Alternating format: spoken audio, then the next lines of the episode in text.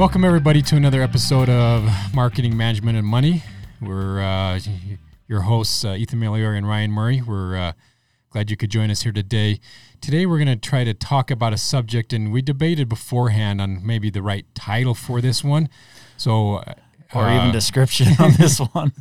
But our goal in this episode is to talk about how owners and or managers can best evaluate whether their employees are being productive, kind of, you know, what their worth is. Are they packing their weight? Mm-hmm. Signs and symptoms, and maybe tools you can use to. I really like the word performance evaluation, because that's I think too formal than what we're trying to really look at in this one. But the idea that if someone comes in one day and says, "Hey, John's just not packing his weight." Well, okay. What does that mean? And how do we really come to a conclusion of who's the more valuable employee? Mm-hmm. Mm-hmm. So maybe that's where we're looking at is how to understand the value of our employees. And yeah, that's absolutely what we want to talk about. But even I want to be clear to not make this too comparative. Yeah. You know, it's not who's the more valuable employee, because I'm going to give a couple examples here right off the bat, and hopefully we can use these examples to start to, you know, build the discussion. I was working with a company that had a sales team, about a half a dozen people on their sales team, and you know, when they started talking to me, they said, "Hey, you know, I've got some people that are significantly outperforming the other salespeople. And it's cut and dry because I can see the numbers." And their question, ultimately what they were getting at, is should they get rid of the low performers? And, you know, I fired back to them and I said, "What other value do you get from your sales team?" And they're like, "What do you mean?" They sell. And I'm like, okay, when you have a problem, you know, like you're trying to deal with a difficult customer, who do you put on it? Like, "Oh, well, I mean, this is the person that I put on it." And then I asked the question, I'm like, "Is that your top salesperson?" Like, "Oh, no, they're not my top salesperson." I'm like, okay, so think about this for a second. This person has a skill of dealing with difficult customers, the problem customers, that's not necessarily going to translate. No one else wants to deal with. No one else wants to deal with. And I'm like, so if you take strictly the idea of I'm just going to look at top sales and I'm going to start just whacking from the bottom, you know, if you're not mm-hmm. a top salesperson, you're going to whack off that guy who he's very talented at dealing with difficult customers, or he's willing to deal with difficult customers. I see a lot of, you know, and I'm picking on sales here for a second, but this spreads into all aspects of the business. But I see a lot of salespeople, the top salespeople, one of the reasons why they're the top salespeople is because they don't bother with unproductive sales. But as an owner of a company, if you only go after people that are big dollars, you're going to have some really negative reviews out there. And in the world we live in, man, yeah, that's going to start hurting you if we're only after the person who's ready to buy right now. You know, I mean, think about, like, if I've got a car dealership and, you know, people that come and I only go with people that are serious buyers ready to go right now, they're going to go back, they're going to get online, they're going to be like, yeah, they were jerks to me, wouldn't even let me test drive anything. And then pretty soon you're out of business. And so I'm like, you don't want to just look at, you know, the obvious stuff. You want to look at all the package deal. Like, what does someone bring to the table? And it might not be in their quote unquote job description. I heard an old analogy a long time ago, and I know you've heard this one as well, that do we have the right people in the bus? Yeah. But then someone else put a little bit of clarification into that one time in a conversation. They said, it's not about having the right people on the bus. It's about having the right people on the bus in the right seats. Right. Do we have the weight distribution right so that we're the most fuel efficient for this trip that we're going to take?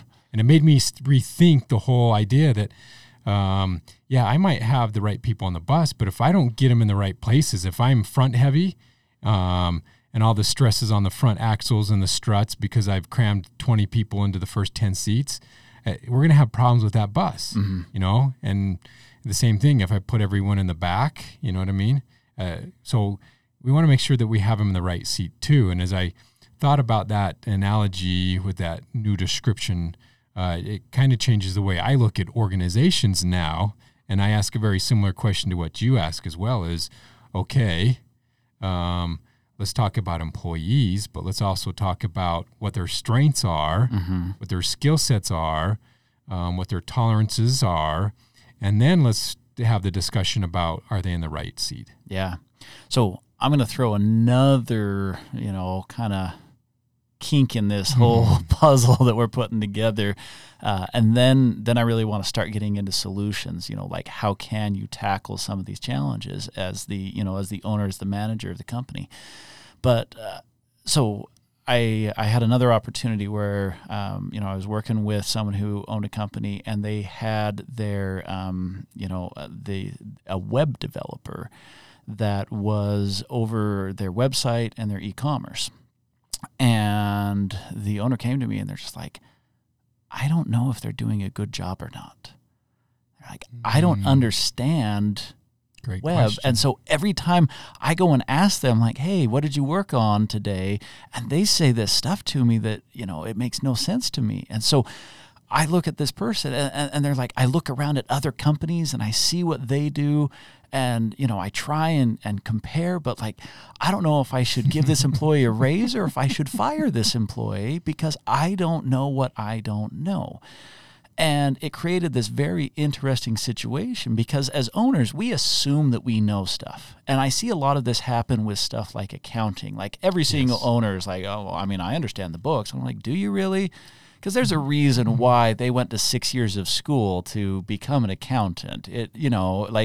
I get that you've watched a couple of YouTube videos and that you've been in on those, financial review meetings. I get that you've kept your own checkbook for 20 years, but it's not accounting. And so they look at that and they're just like, why don't I have money? What do you do? What are you doing wrong? And so. There's the obvious stuff that they don't know. Like people, they'll admit that they're like, I don't know how to build a website. I don't understand HTML and, C+ programming or whatever language it's in. They're like, I don't understand any of that. And so they readily admit that. And then they don't know how to manage that person. And then there's the stuff that they think they know. I know how to market. And so why aren't you marketing it this way? Why did you spend so much money? We wasted $50,000 on this marketing campaign and you have nothing to show for it.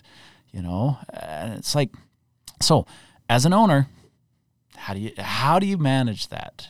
Because I see it from both sides. I see great employees that get a bad reputation because they're an intangible, cog in the process. And I see really crappy employees that, man, they just know how to talk the talk. And they're just like, oh, well, and they'll show the pretty reports and, and then the owner doesn't want to look like an idiot in front of everyone in the conference room. And so they're just like, yeah, that's good. Let's keep doing that, It reminded me of a study that I read about how we determine whether someone's smart. So... we determine most people, and this was the study. And I'll see if I can go find the reference, and maybe you can include it in the podcast. Yeah, but that'd be fun. The reference basically came on the surface. The person who talks the most, we deem to be the smartest.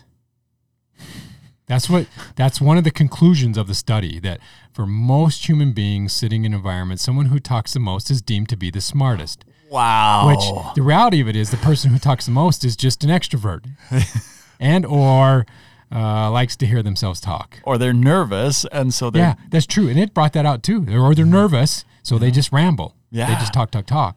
But on the flip side, someone who maybe comes into the introvert, and sometimes we refer to that as shy, or doesn't like being in social groups, has a little bit of social anxiety. They don't say much, so what are they deemed? Stupid. Yeah. Yeah. Or we are taught, now this I'm kind of spinning off, so this isn't coming from the study that you read, but we are taught that if you pause to reflect, that means you're slow. And it's not considered a strength. If someone says something and you sit there and you're staring off, what do they say? They don't say, oh, are you really pondering what I said? They say, did you hear me? You know, are you even paying attention? You know, it's very accusatory against that person because they're taking a minute to think. And so we're supposed to just ramble on and ramble on and ramble on. Yeah. So I put that out there. As you said it, my first thought was it went to that study and then as a warning to myself to say, you have to be careful when you're having conversations with people, because if you fall into the normal pattern, someone who talks a lot, you just naturally put they're one of the smarter ones out there, when that may be far from the truth. And the same thing, the person sitting in the corner not saying anything, if you don't invite them or ask for their opinion, you might be missing out on who actually is the smartest person in the room. Yeah. And so when you start looking at employees and evaluating their roles and values and how they contribute to the company, every employee you're probably going to have to look at and deal with it slightly different, because you're not going to get the answer that you look for if you use the same pattern for everybody. Yeah. So I want to start going into some solutions here, because, you know, this is a big enough problem. And I really want to clarify that we do not have all the solutions, but there are definitely some things that you can do to keep you on the better side of this equation. And the first one that I want to talk about is I'm always looking for consistency. So if I know nothing about what the person is talking about, I'm looking to see what the pattern is with what they're talking about. And now consistency can go, you know, you can be consistently bad. Just because you're consistent doesn't make you good. But like, I'm looking for, what is it that this person is saying? Is their story changing? Is there a lot of flip-flop? But here's the other thing. Are they so rigid? Because that's another sign of, in my book, a bad employee is someone who can never adjust or pivot, or, like they're still doing the same things they were doing 5 years ago. Right. And I'm like, okay, then you're not the top dog like you want to pretend you are. If you're stuck doing the same things, like how are you growing? How are you improving? But also, how are you staying consistent and not flip-flopping all over the place? And so I'm looking for patterns, and consistency is kind of one of the first things that I'm going after when I'm trying to evaluate an employee, especially if I'm unfamiliar with their workload or what they exactly do. Okay. I know one thing I look at is when they're in trouble, why are they in trouble? Mm-hmm. Meaning, are they in trouble because they're being proactive and they're stirring the pot a little bit because they're trying to push or to encourage, or they've taken some risk to try to do a new initiative? Or are they being in trouble or hated by their peers because they're just not, what I would say, pulling their weight? You know, mm-hmm. They missed a report, or their part of the assignment wasn't being completed, or they're showing up late and it's causing other problems in the assembly line. So I because we have both, and too often we look, and when someone's in trouble, well, if they're proactively trying to do something, that's good. I can control that. Right. Okay? Or improve that. Yes. But some of the other problems that come up are much harder to fix than someone who's proactive, because proactive, we can just restructure their course a little bit and make good changes so that they can be successful. But someone who's not making any changes, but they're they're missing a report, or they're coming up with data late, or they're causing your assembly line to have some errors. Those are really the harder ones to fix. Yeah, no, I think that's great insight. So I'm going to share two, and I'm going to put them out there so that I don't forget them. Okay. So and now my mind's already going blank. No, the first one is looking at what your peers think of this person. But I'm going to go in a direction that is probably not what the listeners are thinking, Okay. And then the second one is, how do they deal with bad situations? So I want to talk about the bad situations first. You can learn a lot about somebody when something starts to fall apart. Yes.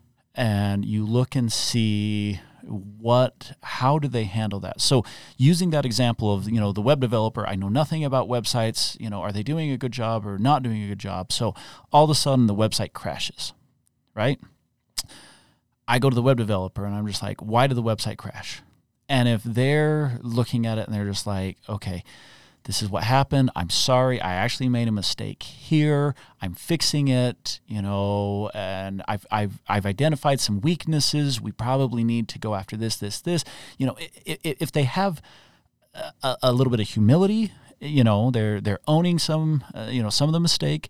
If they have an attitude of, okay, let's learn from these mistakes, those are good signs. Yeah. If they're trying to pass the buck, if they're just like, well, you didn't tell me I was supposed to renew the hosting, you know. Ouch. Those are the and we see it, you know, like how defensive does the person become? If they become very defensive as opposed to taking ownership, then I'm looking at that and I'm saying, that might be indicative of that they probably screwed up and are a little embarrassed by it and maybe don't know what they're doing. You know, because if they don't know how to fix it or can't come in and problem solve, they might be in over their head, you know. So I want to jump back to peers. Usually what peers say about an employee, I let it go in one ear and out the other. I agree. I find that peer reviews are very misleading when it comes to performance and quality employees. You know, peer reviews have more to do with how likable the person is and how well they fit into the cliques. Yeah. They don't tend to have anything to do with what the person's job is or job performance. The other thing is people that do a really good job oftentimes are on the outskirts because they're not the ones that are, you know, like BSing with everyone around the water cooler, because those are the people that, you know, they either don't like their job or they don't know what to do, and so they've got all the downtime, and so they're trying to fill the downtime by just, you know, chit-chatting with everybody, and then the person who really wants to work doesn't want to chit-chat, and so they're like, oh, yeah, we don't like them. You know, they're just a brown nose or like. So usually peer reviews, I'm just going to ignore. I'm going to be like, and I guess I shouldn't say ignore, because sometimes people will share insight and be like, hey, are you aware that, you know, this employee is stealing from the company? Or are you aware that they're sleeping? I heard this. This one cracks me up. I was talking to a business owner. He's like, yeah, I was given a tour of my company once. There was an employee that was sleeping. Oh, I'm here giving a tour, and we walk past, and they're on the floor sleeping. Oh, that's kind of funny, though. It is kind of funny. Like, that was a great story. Oh. One comment that you said earlier that reminded me of a business owner that one way he wanted to understand and reward correctly some of the people in his organization is randomly he would just ask someone, he says, who makes your job, you know, he'd go to an employee and say, who's another employee inside the company that makes your job easier? Oh, I like that. Yeah. And I was like, that's brilliant. And so that's, oh yeah, so-and-so over in this department or my colleague here. So that's what he would kind of do. Or, you know, he'd say, hey, you know what, I'm looking to send out a few little thank yous for people who contribute. Who do you feel is being a good contributor right now to organization? Yeah. So, you know, and he just randomly asks people, because if you're always asking your management team, it's always the, you know, it becomes very isolated, but he randomly asked people throughout the entire organization. And because of it, he could always kind of see those that cared about the company, because that's what you're really looking for, is that someone's invested in what you're doing in your organization. Yeah. Because if they are, you know, they're not going to drop the ball. And if they do, they're going to try to hustle to do whatever they can to get it back. You know, they're going to be part of that scramble trying to get the ball back, not just, well, you know, I'm not going to jump in there. I might get hurt. Yeah. You know? Yeah. No, that's really good insight. I've never thought of that one before. So. Yeah, I loved that idea when he shared it with me. And I don't remember what conversation we were having, but when you, some comment earlier, Alison made that jump to my mind. Yeah, no, that's great. So I want to talk about tenure. So your longtime employees, This is a mixed bag, because some of your best employees are your longtime employees and some of your worst employees are your longtime employees. I would argue to say that you're not going to find a correlation between how long someone has been there and how good of an employee they are. Yes. But culturally, we're supposed to reward people for being at a place for a long time. And I'm like, just because you're too afraid to go get another job, why am I rewarding you? You know, like, so this is what tenure brings with it. Pros and cons, you know. First off, you need to have tenure. You want people who have been around for a long time. If everyone on your workforce is young, that is a bad mix. Yeah. You know, and so look at how old your company is, and I'm totally just making this ratio up right now, but man, it makes sense in my mind. I would say take the age of your company, divide it in half, and you should have people that have been with your, you know, with the company at least half as long as the company has been around. So if you've been around for 30 years, you need people that have been around for 15 with you. If you've been around for 2 years, you need someone who's been there at least a year. If you've been around for 10 years, 5 years kind of thing, right? I see the logic in it. I'm on a total tangent here. Have you ever heard the dating rule, 5 + 7? Yes. In fact, I think it was you who probably told that to me. So, half your age plus 7 and you're okay. It's legal. Yeah, yeah. So, you know, like if you're 30 years old and you want to know what's the youngest person you can date, it would be a 22-year-old because you take half, 15 plus 7 is 22. And so, you know, if you're 30 and you're dating an 18-year-old, no, that's too much. So if I'm 70. If you're 70, you can do a 42-year-old. That's still a huge gap. I guess if the 42-year-old is willing to date whoever's 70, go for it. Knock yourself out. Hey, how much money do you have? Right? That's probably what it comes down to.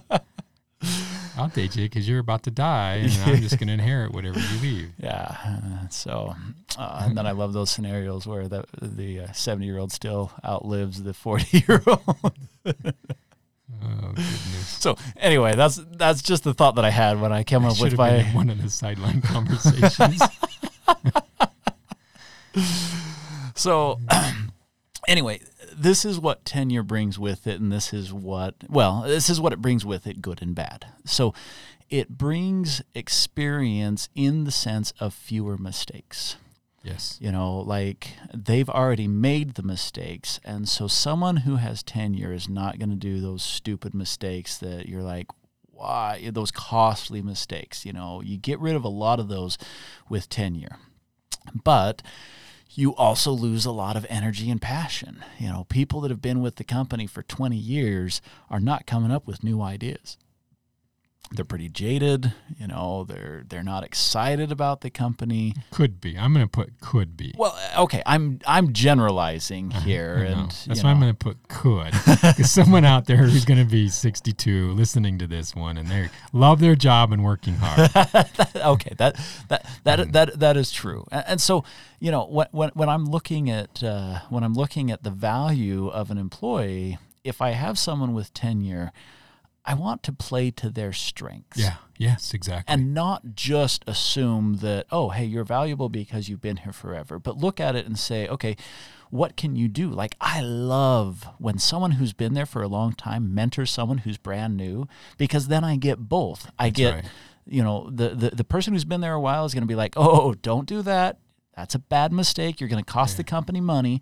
But the person who's new is going to be like, have we ever tried this? What about this idea? And they're like, oh, that's a good idea. So I love that combo of, you know, you take your most seasoned employee, put them with your newest intern, and like you really, really get a lot out of that, you know, when you work that way.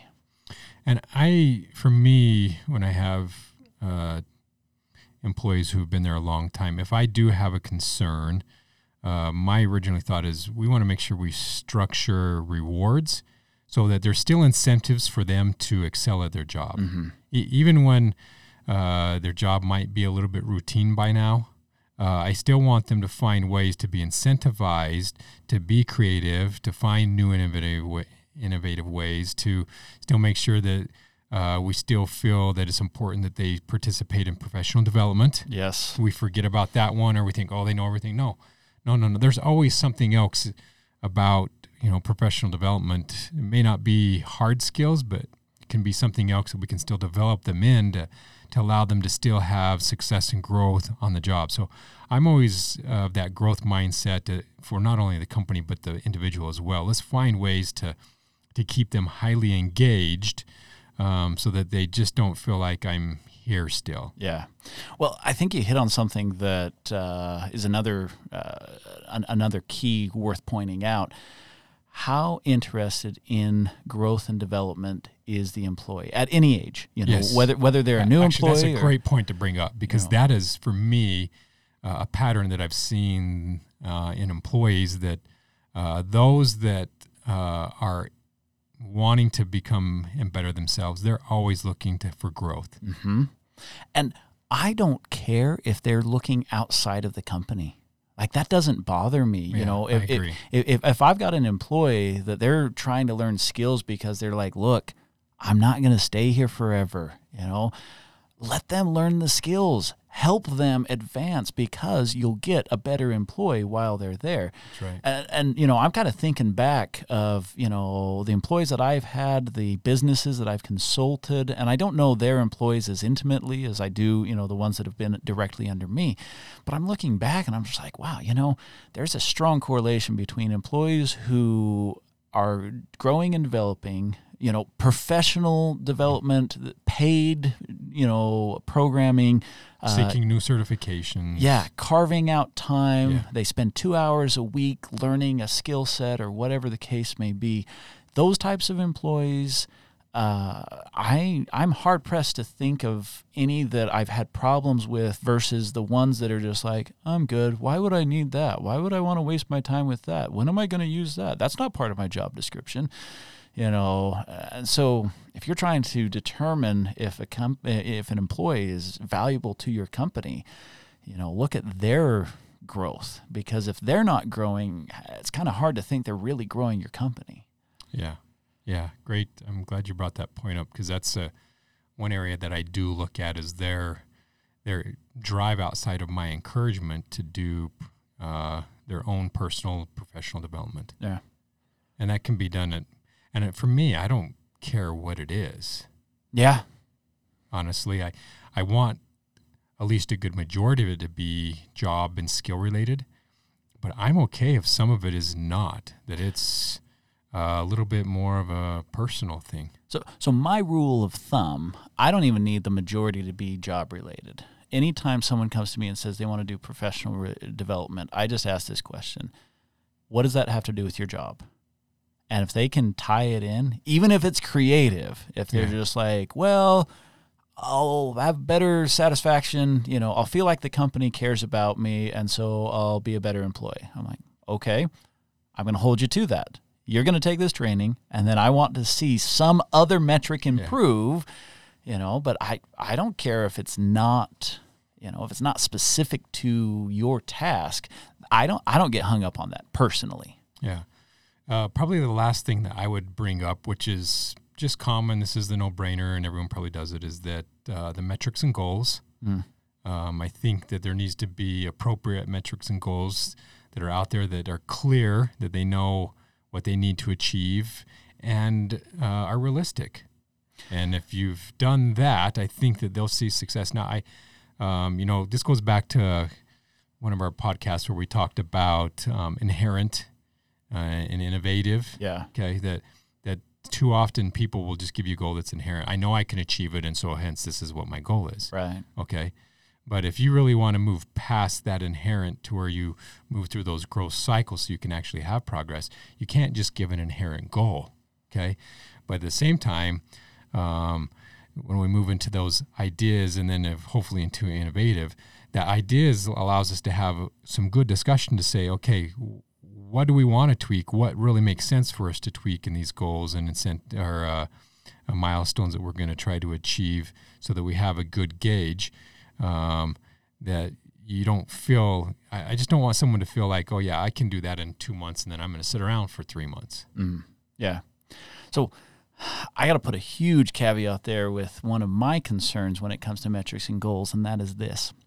Just because you are an owner, just because you're a CEO, just because you're the president, vice president, manager, whatever your title is, has nothing to do with whether you're any good at coming up with appropriate metrics and goals. Great point. Most of us are bad at it. Great point. It's a learned skill. It's like if all of a sudden I wanted to, you know, be able to speak Flemish or something like that. I don't know. And I just, you know, I show up and I just start speaking, you know, okay, fine. I'm still stuck on Flemish. I'll jump it over to, so I speak French, right? And the hours and years that I have spent trying to get good at learning this language, if I just showed up in the country and just assumed that because, you know, I read a book on French, that now I'm fluent, like, no, you are not. And so this is what I would say. If you're the guy coming up with the metrics and goals, you have two options, in my opinion. Option number one is you make it a collaborative learning experience with the person who is doing the metrics and goals, and you both understand that you're learning and you have a lot of tolerance for figuring it out. Option number two, if you're going to stick to those metrics and goals, like if you're going to put any sort of, you know, pay incentive based on those, if you're going to put any sort of performance review based on those, you better have an actual track record of successfully planning goals with other employees before you impose those goals on these employees. If you're not there, default back to that first step where I said have a high tolerance level, where it's like, look, we're gonna put some goals out there. We're gonna aim for these goals. We're gonna review the process. You know, I'm not gonna link your pay to my ignorance of goal setting. Yeah. You know, and so I find most people are inadequate when it comes to goals because we put the goal, but we don't have the process on how we're going to get to the goal. That part becomes kind of nebulous. So I want to learn to speak French. Okay, why don't we check in with each other in 6 months? 6 months comes by. Have you done much French? I know a few words. Well, why haven't you been working on this one? Oh, I have, but so-and-so and so-and-so. But if I would have had other, the process in which I wanted to get it, oh, no, I need to be doing 30 minutes a day, every day through this process. Okay, so at least I have some process. So now when I have the question, are you spending 30 minutes a day? No, I'm probably spending 30 minutes a week. Okay, now we know where we need to fix it to get you back on track. Right. Yeah. Because if we don't establish the process in order to achieve that goal, we failed because it becomes nebulous. And when anything that's nebulous, it's nothing but full of hopes and dreams. Yeah. And lots of excuses. Yeah. Excellent point, and an excellent point to conclude on. I think we'll go ahead and wrap it up there. You guys have been listening to Marketing Management Money. If you've got some things that you use to help determine, quality work, quality performance, we'd love to hear. Go ahead and shoot us a line, ryan@marketingmanagementmoney.com, and we will catch you next time. See you. Take control of your business today. Go to learndesk.us and search Marketing Management and Money for the small business insights you've always wanted. Be sure to stay tuned for new episodes on the first and third Wednesdays of every month, and make sure to subscribe to be notified when we release bonus content such as interviews and short discussions.